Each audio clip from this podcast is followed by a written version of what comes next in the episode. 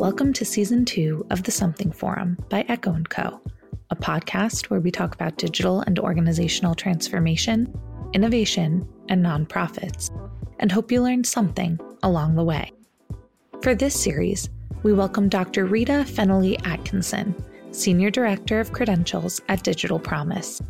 During this series, we'll talk about digital credentials, the ethics of data, equitable research, and serving historically and systematically excluded learners. And now, your host, Andy Vanderland. Hi, everyone. Welcome back to the Something Forum. I'm here with Rita from Digital Promise, and we've been talking about micro credentials, how to build products that are beyond inclusive, but really focus on center the learner, the people who are using Digital Promise to build products that are impactful and helpful to them. Um, and now we're in our pop quiz section. Welcome back, Rita. Thank you for having me here. It has been my pleasure. So I thought when we did our like pre-chat, you talked about data um, and digital's promise prioritization of ethical, responsible data practices. So I thought maybe we could talk about that a little bit in this section, um, if that's cool with you. I'd love to. Can you start by giving maybe like a high level blurb on Digital Promise's point of view when it comes to your users' data, and if you have a you know your personal point of view that I assume aligns with Digital Promises, but so um, our uh, our view on data, uh, especially when it comes to digital credentials, um, and it's actually kind of one of the kind of reasons why it was built the way it is, is that uh, the learner owns the data. Uh, so, kind of going back to um, our earlier conversation about like what credentials are, you know, like your your typical things are kind of like your the examples I gave were like your driver's license or your high school diploma or mm-hmm. your college degree, those types of things but you don't own technically those credentials, right? Um, hmm. The the state owns your license; they can revoke it at any time. Um, hmm. Your um, your college transcripts, for example, you have to request them from the institution, right? Um, so usually, if you have a job where you have to prove that you have that degree, uh, or something you have to pay, right? Which is crazy. we already paid tuition. Yeah, your, your transcript sent over so that someone can verify that you did earn this degree. So, uh, with digital credentials, uh, the great thing about it is that the learner owns that credential. So, once they receive it, they can basically share it however and with whomever they like. Uh, so, what's uh, that is an important aspect of the conversation about data. So, what that means for us is that we want to ensure that that uh, digital credential is always uh, available. Um, so even um, so, if anyone has ever earned um, any type of digital credential, and one of the more common ones that I can think of is, for example, like the Google um, for uh, education um, certificate, right? Mm, mm-hmm. Um, I earned those many years. Mine has expired already, right? but, but, there's still something that exists that says that I earned it at one point. Um, so even if if the uh, credential expires, uh, there's still a way to verify that at one point I earned it and that it was valid, right? Uh, so we really try and make sure that the that the data is there uh, and available for the learner to share to share however they want. Uh, and then also, um, we really believe in not sharing any data uh, or collecting unnecessary data hmm. without mm-hmm. consent. And I'll give you a few examples. So, yeah. uh, our platform specifically, no one has to create an account to view what we have hmm. um, mm. available publicly. So, if someone wants to explore our micro credentials, for example, you just go on there and you can just start poking around. Um, yeah. You're welcome, obviously, to create an account, um, but you don't need to to look at anything that we have. You only have to create an account once you are ready to apply and submit for a micro credential. So that's the first thing is we don't require people uh, to give us data in order to um, explore our content. The second thing is once they do create an account, um, we are very careful with the data that we collect. So we only require the minimum information in order to be able to issue that credential. Um, learners are welcome to fill out a user profile that includes more data if they're willing to share it. Um, and they have the option to uh, not have that information shared with others as they see fit. Um, so we really give them control over how their data is used. Mm-hmm. And, um, you know, we try to honor that um, and, you know, the spirit of that. So we, we don't release information about our learners um, in any way. Uh, we work with uh, our issuers uh, for them to either um, secure consent from learners or enable mm-hmm. those features if they, you know, um, need certain data from the population that they're working with. Um, but uh, we don't uh, require it. And I think that's really important because there's uh, so much information that's being collected about people. And um, we want to make sure that learners always have that control um, to the greatest degree possible. I wish all of the places I interacted were like that way. I don't trust the whole data thing. I mean, we can't trust anyone with it, right? And I do think we should have control over it, but that's a whole other piece. I have so many follow up questions. What is essential data? How do you define what essential data is or determine what you consider essential data?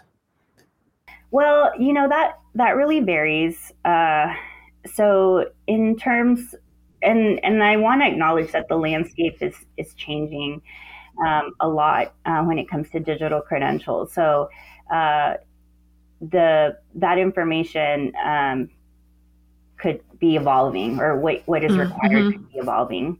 Yeah. Um, so currently, at minimum, we need to have um, some, you know, basically a name, and then um, something like an email address or something like that uh, to have uh, to be able to issue a digital badge. Now, um, I want to contextualize this because um, we're we currently mainly offer micro credentials um, for things like um, many of them are educator facing. Um, so someone can get a credential um, saying that you know they know how to use a specific type of technology with a specific type of pedagogy or something like that. Uh, mm-hmm. uh, really kind of discrete skills. Now someone is issuing um, a uh, a micro credential for example that is certifying them um, for uh, something that has a lot of standards. So for example um, if we were issuing a, a digital badge for a teaching license or something like a commercial driving license or something that has a standards body, then you're uh, you have to collect a lot more data then to ensure that you are um, the person who is receiving the credential is the person who did the work and who says that they are right. That's why there there's so many so many checks. So um, so I want to recognize that it's it's not just like an arbitrary decision of yeah. like, well, we only collect this. Uh, and you know, we want to make sure that uh, people have access to their uh, credential continually. So mm-hmm. one of one of the things that I think is really important um, right now, and I think it's it's a huge issue in ed tech, is uh, email addresses, for example. I was just going to ask about those. yes. So, uh, one of the most common things that happens, and I've experienced this as a as a learner myself frequently, um, and I used to work in K twelve education. So, uh, or even when you work at an organization, right? A lot of times you have to use the email um, because your organization is providing you access to mm-hmm. an ed tech product or service or something, right? So the only way you can access it is with your, you know, domain specific email address. Um, yeah, for like their school or something. Exactly. Or um, but what happens when you earn a credential using an email address tied to a workplace or school, and then you leave that school or workplace and you no longer yeah. have access to that um, email address or able to access that inbox to to verify it. So that is one of the biggest things, and uh, that we're kind of thinking about is how to ensure that learners can uh, use multiple email mm-hmm. addresses um, or use other ways of of connecting the digital credential to their identity um, so that way they can have perpetual access to their mm-hmm. credentials and that they don't lose them um, in any way, shape, yeah. or form. And I think, you know, now that using email addresses for for those types of things has become so common, I think it's something that a lot of people are thinking about. Yeah, for sure. One of our other partners, Ed Tech folk uh, has a similar like question because sometimes the educators will be learning something on their own account but then the school will hire this organization to do a whole thing at their school and how do we connect those two things um, it's a question because they also don't want to always share their personal emails and all that stuff. Yes. I was also wondering maybe this isn't such a i don't know we'll just see i'm just going to ask we'll see where it goes. I recently applied for a library card and it said my asked for my email asked me to verify but they weren't required fields. Um, i did put them in but because i knew it was related to something else but then on the co- confirmation screen it's like if you didn't give us your email make sure you save this number. And i was like oh it was a really interesting moment of like not everyone's going to have an email not everyone's going to share it. So how do i keep my access to my library card if i can't reference my email? And i thought that was a really interesting approach. It was like make sure you save this screenshot. Um, but also if it comes to people who don't have emails like they might be populations that don't have like access to gmail all the time or whatever mm-hmm. like making sure they still have access to some of the tools um, and their credentials. In my case, my library card. Um, I don't know. I hadn't really thought about like not having an email, but there are people who don't um, and might actually want to keep access to the work they're doing. Yeah, and it's it's hard. I mean, I know there's times, you know, when you sign up for things, you sometimes get those you know, save your 10 security keys. yeah. yeah. And you're like, okay. And then, of course, when you need them, you have no idea where you put no them. No idea. yeah. yeah, for sure. so it's like, oh, which which notebook is it in? Or which. Right. Uh, yeah. Where did I hide it in my house?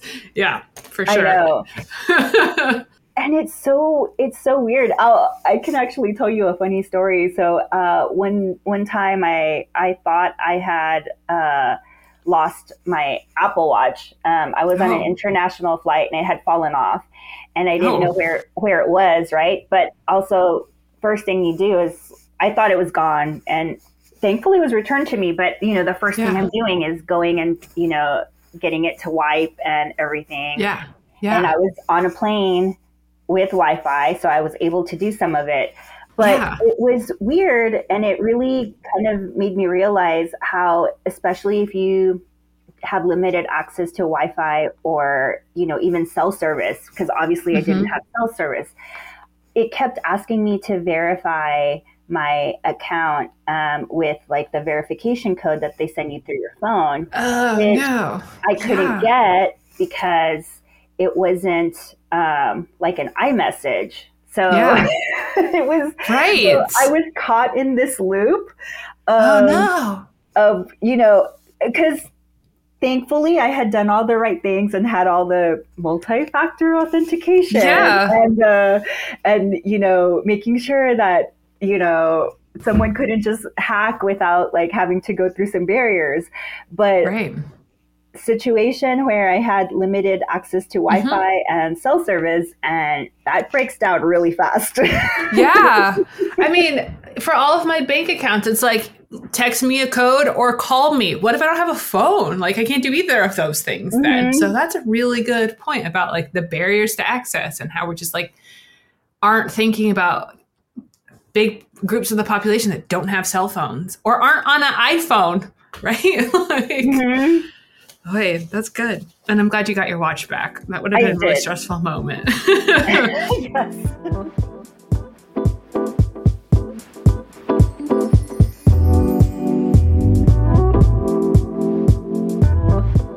We have been sold that data is often a means to more revenue whether mm-hmm. that's you know in one instance it's selling user data which most nonprofits are not doing. Um, at least the ones that we work with at echo but it is a more common way. It's like marketing understanding our users and getting access to them so we can give them more of our products and services.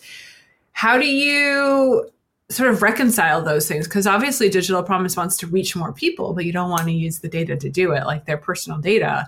Um, how can we talk like what can nonprofits think about when they also want to be like yeah come work with us. We want you to have access to all these really important helpful services we provide but we also don't want to collect all the information from you and put them into yes. whatever programs we're using. I love that question so much Great. so, what we do is uh, so one unique thing about us is that um, we, um, the way that we do our work is that mm-hmm. we sort of bring the expertise about how to design high quality competency based micro credentials. And we partner with other organizations who are essentially the subject matter experts uh, whatever it is that they want to create a, a micro credential on. Mm. So it's it's a very deep collaborative partnership. Um, in many of these partnerships uh, that we have, um, so we're working with a partner organization, and uh, they often have uh, a group of people that they are specifically creating these micro credentials for.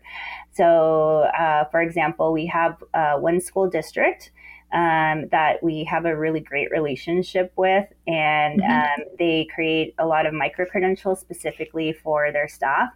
And so, uh, when we're working with partners like this, we often do uh, pilot studies.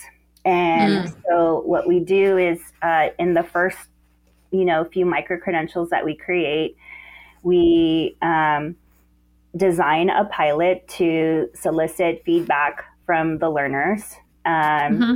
and so it's it's sort of like user research but it's a little bit uh, more extensive than that it's it's veering a little bit into research but all of this, this is all done with informed consent so mm. people okay. are asked to participate um, they know why they are participating and why they were asked to participate.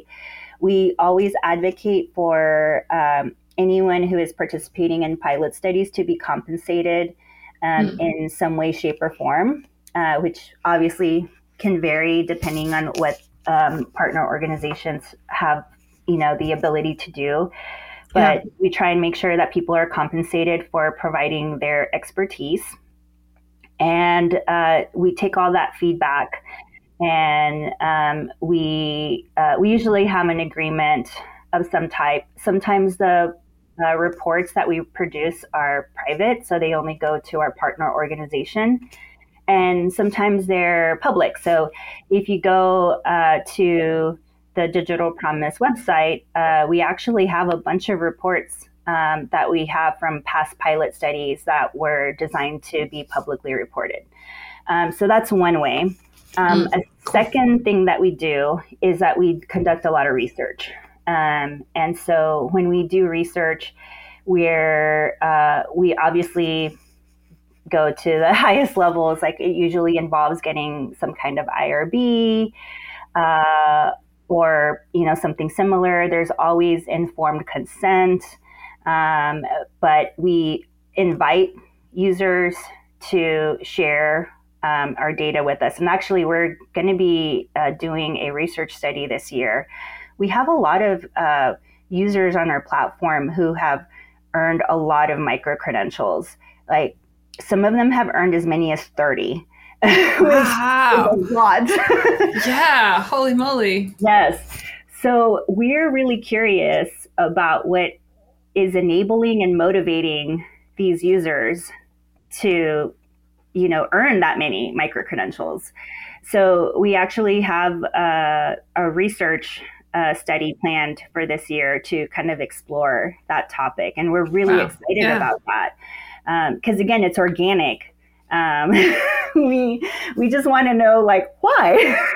yeah, that's great. Cool. So it's like research is the input, research where people, again, to the transparency, know what's happening. They're compensated for giving all this great insights. And then you use that information to, you know, make decisions around where you go. It's not about the like, and they clicked from here, from, well, maybe you do also use Google Analytics. I'm not sure. But, you know, that's cool. How do you, get funding for this research? Like, is it mostly from the partnerships that you have with the organizations offering the credential. I'm not sure if I use that phrasing correctly, but you know, um, or like grants, that kind of thing. It's it's a mixed bag. Um, we um, we do get a lot of grants um, to conduct specific types of research. Uh, so uh, we are working with a lot of different partners um, on um, things that are of interest to them. Um, yeah and also obviously to us. and um, so uh, that is one great way.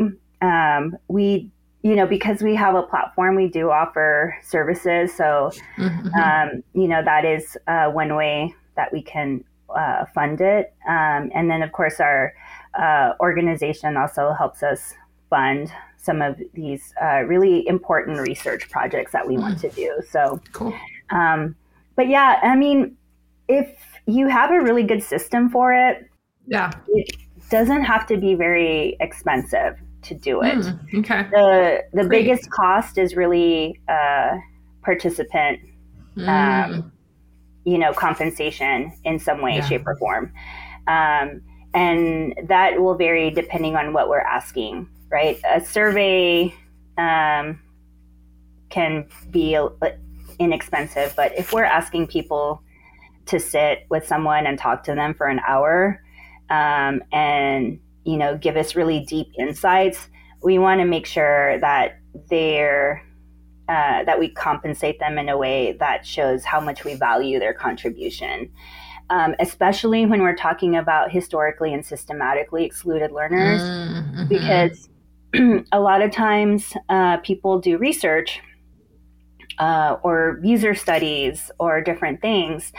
um, and this is time that people uh, yeah. are using to share insights with us. And so we strongly believe that, you know, if we can't compensate someone in uh, for their time and the expertise that obviously we're valuing because yeah. we wouldn't be asking for it if we didn't then yeah. uh, then we shouldn't be asking them to do that so that's a uh, really good point. Yeah. It's also kind of a flip from, I think, how we often talk about compensating people. We're like, we want to use compensation as a way to recruit them and get them to participate, which isn't the same. I mean, the output is the same, money to people or whatever the compensation thing is.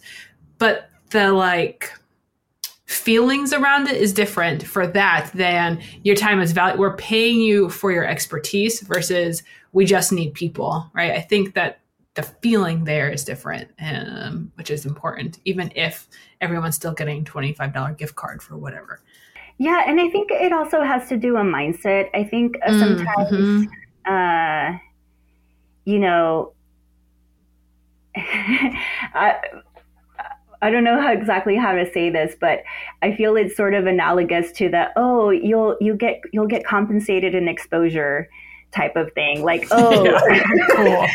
oh you're you're you're getting compensated because we think you're cool enough for us to like. Uh, we want to talk to you and, and that should make you yeah. feel special, you know, type of thing. And, and it's actually one of uh, one of those elements that's uh, really really important um, in academic research, mm. especially mm. when we're um, talking about uh, groups of people that people uh, want to get their um, you know insight on mm-hmm. is that person that you are interviewing is an expert in the experiences that they've had. So, whether it's been positive, good, or neutral, there's very specific things that either have enabled them or mm-hmm. that have uh, been barriers for them. And uh, that information is valuable to you. And they are experts in that case. And so you should be compensating them the way you would compensate a consultant or mm. someone else in the field if when you want their expertise on something. And so I think really um, looking at your users as experts of your product is yeah uh, is a mindset that I think you need to adopt to really lean into that. Yeah, I think that's a really cool mindset shift that I, am gonna put on my computer of sticky notes. I have several old computers that are just like in my closet because I don't, I don't know. Just like I don't want to recycle them. I'm just gonna get one out and put sticky notes on it. I was gonna ask. I'm like, how are you gonna see your screen? I'm just gonna get an old one that doesn't work. it's gonna be really space efficient. Let me tell you. You, you need to start using either Google Keep or yeah. or, or Notes. yeah, yeah. I should do. Don't tell other people, but I'm not like that into tech. I like the physical stuff. Everyone listening to podcasts. Um, one last question as we wrap up this section. Do you ever get pushback? Maybe that's not the right word. Mm, hopes and dreams from like people who are reporting on grants or like a marketing person or marketing team to be like, no, no, no, we really like, could you please just ask these questions and get this data from users? Or it's like the whole organization like totally on board. You guys are all on the same page when it comes to the data piece. Uh, I think that's part of the planning process, um, mm. I, and I, and I, again, this comes to like starting, you know, with the end in mind. Yeah. Is you have those conversations early on. So, you know, if we're doing a specific, you know, uh, study or engaging in anything, we know it's because we want to achieve these goals, mm. and um, and we obviously make sure that it aligns with our our mission and vision as well. Uh, yeah. So, uh, and I think one of the reasons a lot of people like to partner with us is because is because we do bring that equity mindset. Mm-hmm. Um, and so, um, but yeah, like anything else, it's important to ask those questions early on and make sure that there's consensus. Um, yeah. And if you do, it, it's it's really easy um, to to have those you know to make sure everyone ends up happy yeah. yeah get that like baseline same page thing set up early so the mm-hmm. expectations are clear and there aren't if there are requests later and be like no remember we agreed to this thing and this is why um, great well rita this was really helpful i learned a lot about data i think our listeners will have really cool things to think about and take away to their organizations, um, including a whole mindset shift. Me too. I hope that uh, people find this interesting. I have no doubt that they will. We'll see you guys on the next one. Thank you for listening to this episode of the Something Forum. Tune in next week as we continue our series with Dr. Rita Fennelly Atkinson our executive producer and host is Andy Vanderland. I'm Melissa Huntley, our technical producer and editor. The music you hear in this episode is Something About Something by Sarah, the instrumentalist. This podcast is produced by Echo & Co., a digital agency sending creativity on a mission.